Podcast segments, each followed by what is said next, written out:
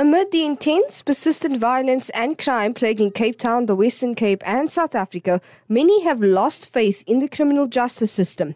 It comes as crimes are becoming more gruesome, the gap between rich and poor increases, and government struggles to keep up with an ever developing population. Combined with the impact of the COVID 19 pandemic, rectifying these issues has proven to be a tough task for government. Few adjectives can successfully capture how dark and demoralizing a time the apartheid era was. Racism was the order of the day, and the upliftment and support secured for and by the elitists created a superiority complex that seemed to justify their horrific actions. Actions that the international community ultimately stepped in to condemn as crimes against humanity and which outweighed what any apology could rectify.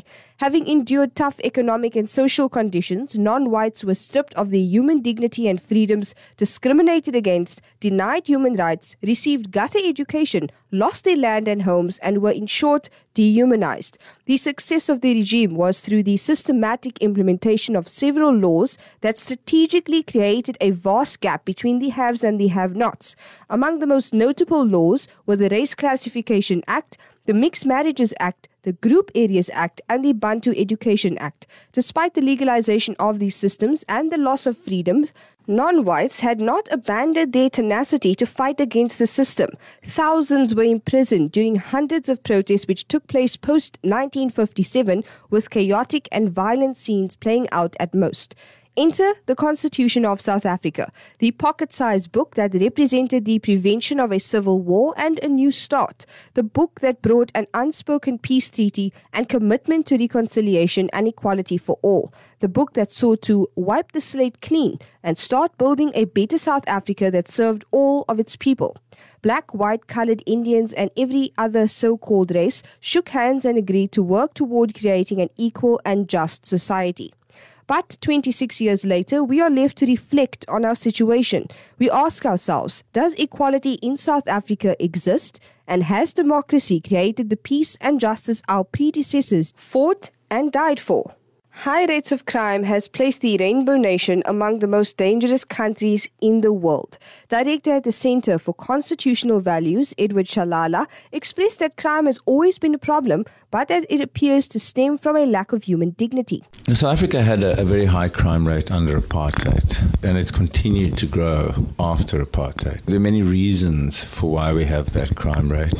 I think, obviously, it's well known and well researched and much discussed the link between between our terrible socio-economic conditions and crime. And, and these socio-economic conditions originally come from apartheid. But one of the key things that I think also contribute to the high crime rate is a lack of human dignity. And South Africa, we're notorious for our inequality rate. We, we are the world mischampions, if you want to put it like that. And inequality and a lack of human dignity are, are very closely related. At least to me, they are.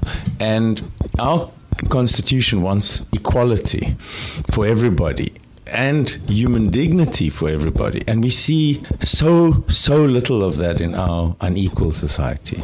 So the absence of equality and human dignity, as well as the absence of awareness of it, contributes to the high crime rate. There's no doubt. It makes a major contribution. What percentage, I can't say. He explained that we have a crisis of values at the core. It perhaps speaks to the fact that we have this crisis of values in our country. If you look at, you know, what are the, the values of South Africa? Most people could never begin to tell you, but the core values of our country are embodied in the Constitution. According to the preamble of the, the Constitution is the supreme law of the land, and its purpose, amongst other things, is to heal the divisions of the past and establish a society based on democratic values, social justice, and fundamental human rights. And then when we get to chapter one, contains the founding provisions of the Constitution. So these are the key building blocks. And it states that South Africa is founded on the following values human dignity, the achievement of equality and the advancement of human rights and freedoms, non racialism and non sexism, the supremacy of the Constitution,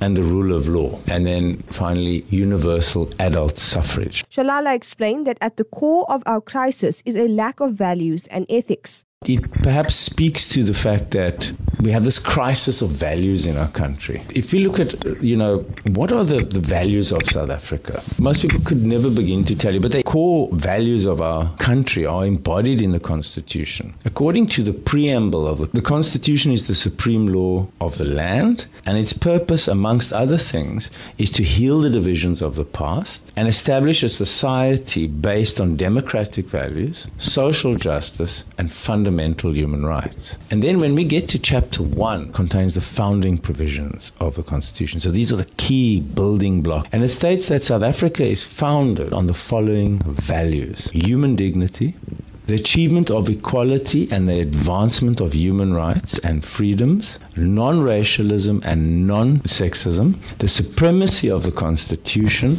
and the rule of law. And then finally, universal adult suffrage. The general consensus of the public is that crime is fed by dozens of socio-economic ills, with communities now getting to a point where they are demanding government take steps to rectify this.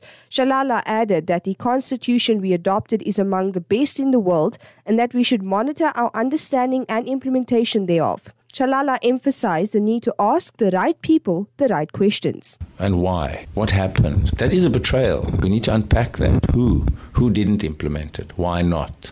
What were the motives? Were the motives criminal? Were they were hoping not to empower people? Or was it just an oversight? Oops, we forgot to implement the Constitution. We didn't get around to empowering people to know the Constitution. Oops, or was there something else going on? Looking back with all the corruption we've been through, you know, with, with the state capture and all the crime and, and all the extra suffering our societies had to go through, we, we may well want to start to look at were there deliberate reasons for not empowering people to know and own this constitution in the intervening 23 years. It may be another crime in itself. Too much crime in South Africa. We have to tackle it. When we have to tackle it with ethics and values. In the next part of the series, we will be unpacking crime and its impact in the country. For VOC News, I'm Tauhierah Salie.